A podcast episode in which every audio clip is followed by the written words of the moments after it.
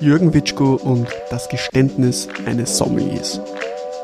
Mach dich gefasst, bist du wirklich bereit für den Probeschluck?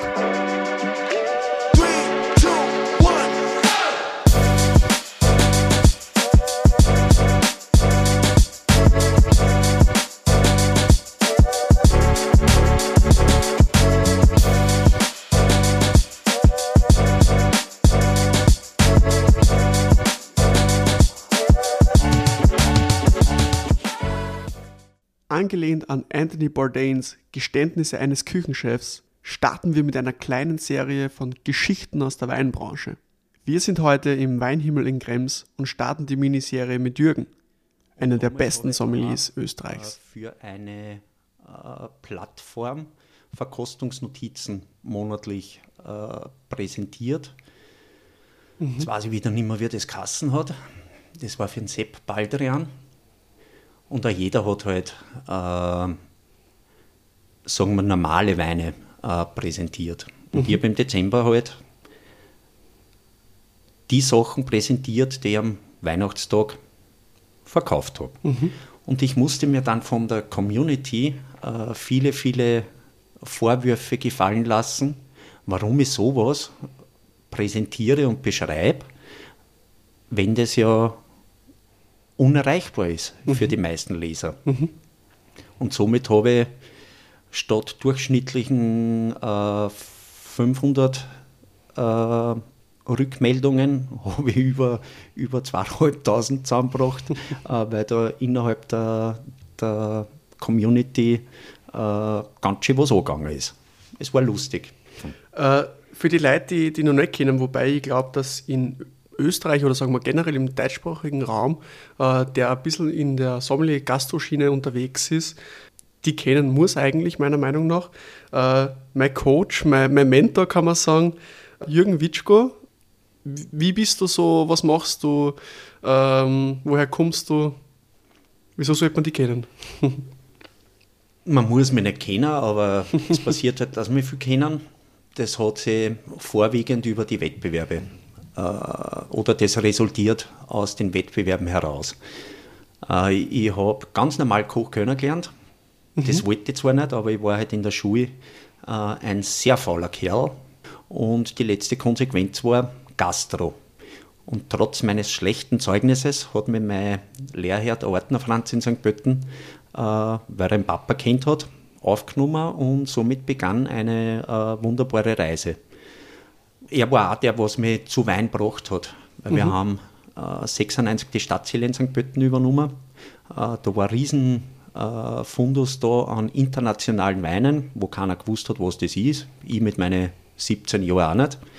Und dann hat mir der Chef einen kleinen Johnson gekauft. Das war mein erstes Weinbuch und auch das Wichtigste. Und dann habe ich inventiert und habe geschaut, was haben wir da?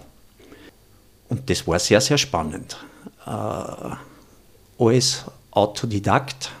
Dann habe ich Gott sei Dank einen, einen Charlie Müller kennengelernt, der damals Stammgast bei uns war und Chefredakteur von der Vinaria. Der hat mich sehr gepusht. Mhm. Und so bin ich in die Weinszene reingerutscht. Und das Lustigste war dann, achtundneunzig habe ich mit einem Burschen aus Sankt Georgen zusammengearbeitet im Sommer. Und der war im Winter im Turnersalpenhof in Zürs. Und denen ist im Winter achtundneunzig, neunundneunzig äh, Komi ausgefallen. Und dann habe ich mir halt sechs Wochen Urlaub genommen und bin während meiner Lehrzeit über Weihnachten nach Zürs am Arlberg und bin kurz vor der Katastrophe in Galtür wieder heimgefahren. Und da waren dann, also das war für mich eine ganz andere Welt. Da kommst du von Sankt Pölten, äh, wo es halt versucht hast, damals die Weine aus dem Traisental äh, zu pushen und glasweise Freie Weingärtner damals mhm. äh, vorwiegend verkauft hast, äh, dann kommst du auf einmal nach Zürs und verkaufst Margot neunzig, L'Angelus aus der äh, Doppel Magnum zweiundachtzig, äh, das war irr. Das also war für alle, die es nicht auskennen, eigentlich eine der teuersten Sachen sozusagen, kann man sagen, oder die exklusivsten Sachen, die es ja. äh, in der Zeit oder auch jetzt noch gegeben hat und gibt, kann mhm. man sagen, ja. Ja, und vor allem, das war, was äh, Geld und äh, Menschen betrifft, irrsinnig hochwertig. Mhm. Sowohl im Servicebereich als auch im Gästebereich. Ich werde einen Gast nie vergessen. Ich will keine Namen nicht sagen, aber der war, der war schräg. Der hat mittags wie abends immer eine Flasche äh, Montrache bestellt äh, von äh, Romanée-Conti und eine Flasche Petrus. Romanée-Conti war damals, äh, ja, Montrache war damals Jahrgang dreiundneunzig, glaube ich. Und Petrus war achtundachtzig. Und der hat immer nur die halbe Flasche getrunken. Was hat ihm, die, was hat ihm das Essen gekostet, also mit, mit Getränke? Äh, so die ungefähr? Speisen selbst waren keine sechshundert Schilling. Mhm. Aber mit den Weinen sind wir auf knappe fünfzigtausend, sechzigtausend Schilling gekommen. Wahnsinn. Mhm. Mittags wie abends. Und das Schöne war, er hat immer nur eine halbe Flasche getrunken jeweils und hat den Rest an Service gegeben. Und der Clou mit ihm war, das wir nie vergessen, eine Woche bevor der angereist ist, hat der Mätrischer zu mir gesagt, du Jürgen, kauf dir Brillenputztücher. Nächste Woche okay. kommt Gast X an. Mhm. Sag ich, was brauche ich Brillenputztücher? Ja, dem, der hat das gern, wenn man ihm die Brühen zwischendurch putzt. Ich bin da nicht der Brühenputzer von irgendwem.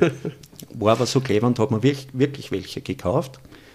Und dann ist es nach dem ersten, beim ersten Mittagsservice, nach dem Hauptgang, gibt mir der Gast ihm die Brille zurück und sagt, würden Sie mir bitte die Brille putzen? Ich habe ihm die Brille putzt, sie ihm zurückgegeben und auf einmal habe ich tausend Schilling in der Hand gehabt. Ja, die Brünnpitztüchel waren auch zu alt. Und das ist halt jeden Tag mittags und abends dasselbe gewesen. Also das war echt lustig. Wahnsinn. Und das war jetzt eigentlich jetzt nur das Trinkgeld fürs Brillenputzen, oder? Also es war jetzt nicht irgendwie... Nein, der Service hat schon passen müssen. War also, schon? Okay. Ja, ja, ja. ja okay. Ja. Okay, so extrem wird es dann nicht. Aber im Endeffekt war ja die halbe Flasche Montrachet oder Petrus ja dann auch als äh, Trinkgeld sozusagen ja dann nur mehr extra drauf, oder? Na, da habe ich eh nicht so viel gesehen. Nachdem ich, nachdem ich der jüngste, der jüngste Mitarbeiter war, und vor allem der, der am wenigsten Ahnung gehabt hat. Jetzt habe ich halt alle nur ein ganz ein kleines Schluckerl gekriegt, weil der Sommelier und sein Stellvertreter haben sich natürlich schon darum gerafft. Ja, na sicher. Zumindest die ersten vier Tage.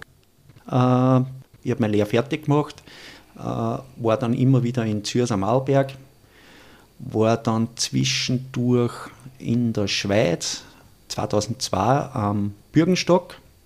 Das war eine ganz fancy Partie im Restaurant Le Club mhm. mit Armin Amrein als Küchenchef. Damals habe ich wirklich nur vierzig Stunden am Tag gearbeitet, äh, in der Woche gearbeitet, keine Stunde mehr, weil keine Überstunden erlaubt waren. Seltenheit in der Gastro, muss man dazu sagen. Ja, ja. Und ich habe Geld verdient wie noch nie zuvor. Damals war der Frankenkurs auch sehr, sehr gut, mhm. muss man sagen. Und trotzdem habe ich nach der Saison äh, keinen Bock mehr gehabt und bin nach Wien, wollte eigentlich bei Wein und Co. in die Shops arbeiten und bin aber wieder mal in der Bar gelandet, äh, habe in der Jasomirgottstraße im ersten Bezirk angefangen, bin dann am ähm, Naschmarkt und das war irrsinnig spannend. Also ich habe schon in der Jasomirgottstraße äh, wunderbare Menschen kennengelernt, die heute noch sehr wichtig sind im Weinbusiness, aber noch mehr dann am Naschmarkt. Und damals reifte der Entschluss, ich will nach London. Mhm. Aber es ist halt nie passiert.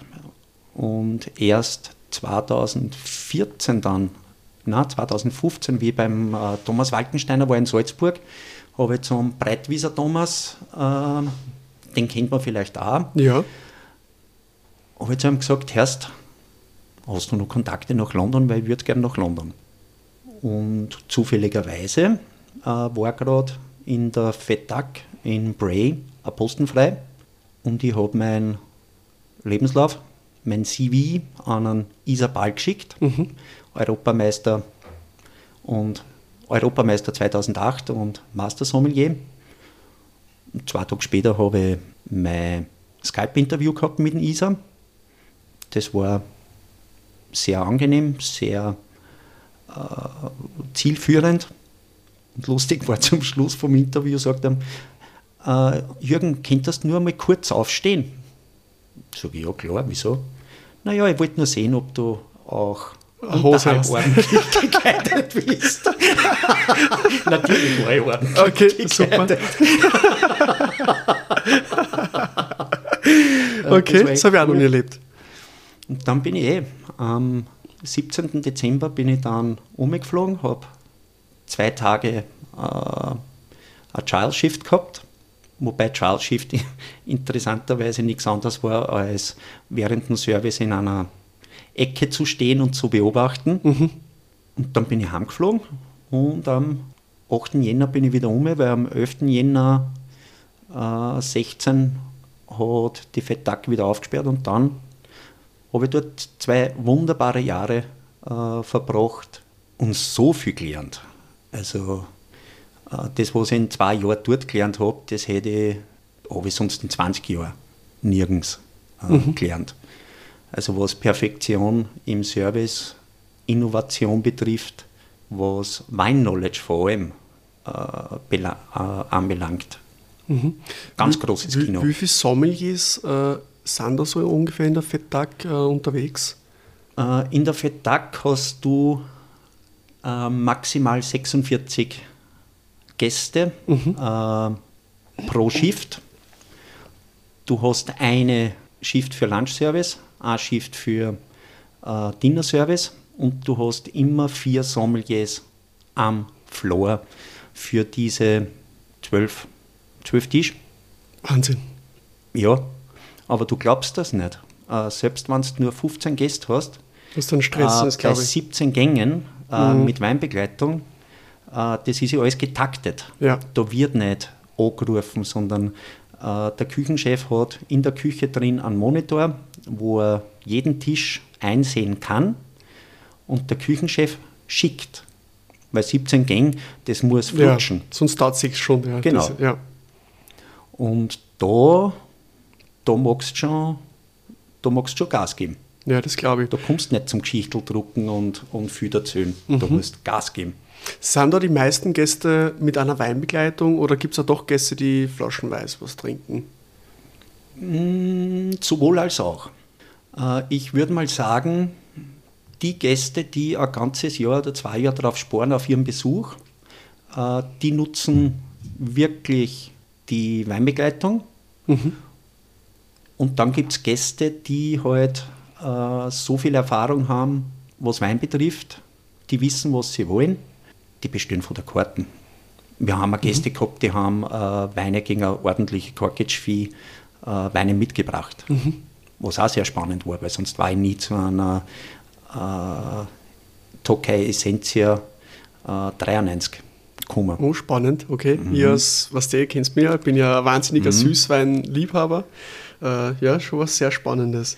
Du hast Seit dem Wein weiß ich, ja. warum man das mit einen Löffel in kleinen Dosen zu sich nimmt, weil ich habe mir sechzehn gleich geschenkt und wenn du da einen größeren Schluck nimmst, das tut so weh, äh, weil die Säure, auch wenn sie wunderbar eingebunden ist mhm. und, und gecovert, die geht auf die Zahnhälse. Ja, das, das ist unglaublich. Das glaube ich. Also deswegen ein schöner kleiner Kristalllöffel und wirklich nur ein Sip. Ja, also aber finde ich super, weil gerade da lernt man eigentlich wieder das Genießen und wieder zurück, ähm, dass man eigentlich mehr genießen sollte und nicht einfach, einfach alles einladen sollte, wenn man jetzt dann einen Teelöffel probiert.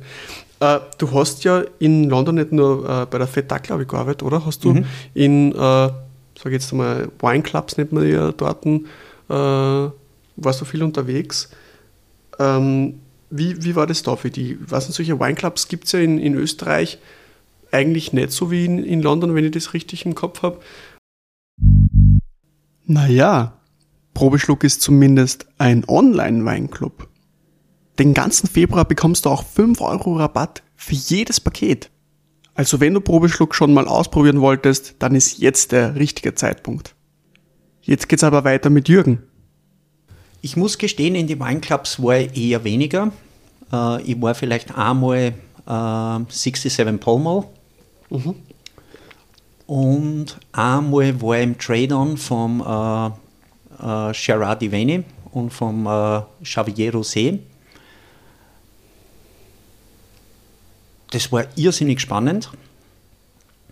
Vor allem, weil man gerade in solchen Clubs Leute kennenlernt. Ich meine, siebenundsiebzig Palm, mal für die, die es nicht wissen, das ist ein Club, Schrägstrich Restaurant, die haben so eine riesen Auswahl an unterschiedlichen Weinen, das ist unglaublich. Und England generell äh, ist äh, wahnsinnig spannend. Es ist wie in, in den meisten Regionen, die wenig bis keinen Weinbau haben, äh, da sind die Menschen einfach offen für alles. Mhm. Und gerade in den ersten zwei Jahren in der, in der FETAG habe ich Sachen kennengelernt aus der Türkei, aus Armenien, aus Georgien. Wir haben einmal Syrah aus Bhutan probiert an einem unserer äh, montä- montäglichen Sessions. Mhm. Also das war überhaupt die schönste Erfahrung. Äh, FETAG hat Sonntag, Montag geschlossen und das das ganze Jahr. Mhm. Das heißt, du kannst das ganze Jahr irgendwas vornehmen. Und richtig dekadent war es einmal, da sind wir am Sonntag in der Früh äh, fünfzehn Leute waren wir, nach äh, Luxemburg geflogen, sind mit äh, zwei Großraumtaxis äh, zum Christian Bauer, drei Sterne mhm. in, in Deutschland, sind wir rübergefahren, haben dort Mittag gegessen und sind dann um neun Uhr auf die Nacht wieder angeflogen. Wahnsinn, okay. Ähm, ja, aber es impliziert ja eigentlich, dass äh, die Zeit äh, für die auch nicht nur weintechnisch sehr spannend war, wahrscheinlich auch finanziell. Wir haben ja gesagt, äh, die Folge Geständnis eines Sommeliers, wir reden Klartext in der Folge als Sommelier. Äh, was kann man rechnen, dass man in so einem Haus als Sommelier verdient überhaupt? Hm, das ist eine gute Frage. Es kommt natürlich auf die Position an. Und in Zeiten wie diesen, wo Sommeliers rar sind, äh, haben natürlich die Löhne in den letzten Jahren äh, angezogen. Ich würde sagen, dass man so um die zweitausendfünfhundert Pfund mittlerweile verdienen kann als einfacher Sommelier. Mhm. Und je nach Position äh, wird das natürlich dementsprechend mehr, mhm. äh, wobei das natürlich mit äh, gesteigerten Verantwortung einhergeht. Ja, na sicher. Aber da ist jetzt da nur K-Trinker zum Beispiel eingerechnet, äh, oder? Tipp in dem Sinn äh, ist ja schon Bestandteil des Lohnes. Okay. Mhm. Es wird ja meiste Zeit mit Kreditkarten gezahlt und diese Gelder äh, werden dann von einem sogenannten Tronc-Manager verwaltet und im Prinzip macht das Trinkgeld, das dieser Tronc-Manager verwaltet, ein Drittel von deinem Lohn schon aus. Okay. Und das ist natürlich in Zeiten äh, einer Pandemie, wo dann auf einmal Verdienstausfall ist, äh, ein schweres Problem, weil dann natürlich nur der Basislohn mhm. hergenommen wird zur Berechnung. Ja. Aber das Gute war, da war ich Gott sei Dank schon daheim. Okay, ja, super. Ah, das heißt, das war eigentlich noch gar nicht so, so lange her jetzt, äh, London? Nein, ich bin zweitausendneunzehn, am ähm, sechsundzwanzigsten Mai bin ich heimgekommen.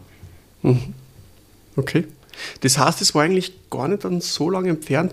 Wir haben uns ja das erste Mal kennengelernt, das war, äh, wo ich mich dazu entschieden habe, äh, International Wine Business zu studieren und ich kann mich mhm. noch ganz genau erinnern, ich auf der Saison in Ischgl habe gerade ein super Angebot gekriegt als Sommelier äh, im Burgenland bei einer Hotelkette als Chefsommelier und ich habe mir wirklich ich hab nicht gewusst, was ich machen soll und dann äh, habe ich eben den Studiengangsleiter angeschrieben, hey, hast du vielleicht irgendwie einen anderen Sommelier, der das studiert, der mir ein bisschen äh, einen Tipp geben kann und ich glaube, da haben wir uns das erste Mal kennengelernt und das müsste mhm. eigentlich kurz nach der Zeit gewesen sein, vielleicht war es im Winter zweitausendneunzehn auf zweitausendzwanzig, so in die Richtung. Äh, schon ein paar Jahre jetzt daher, ja. Ich glaube, dass Oktober neunzehn war. Ich war auf dem Weg in die Arbeit, ich glaube, dass ich im Auto mit dir das kann, äh, das kann sein, hab. Ja. Bin gerade über die Donaubrücken gefahren. Mhm.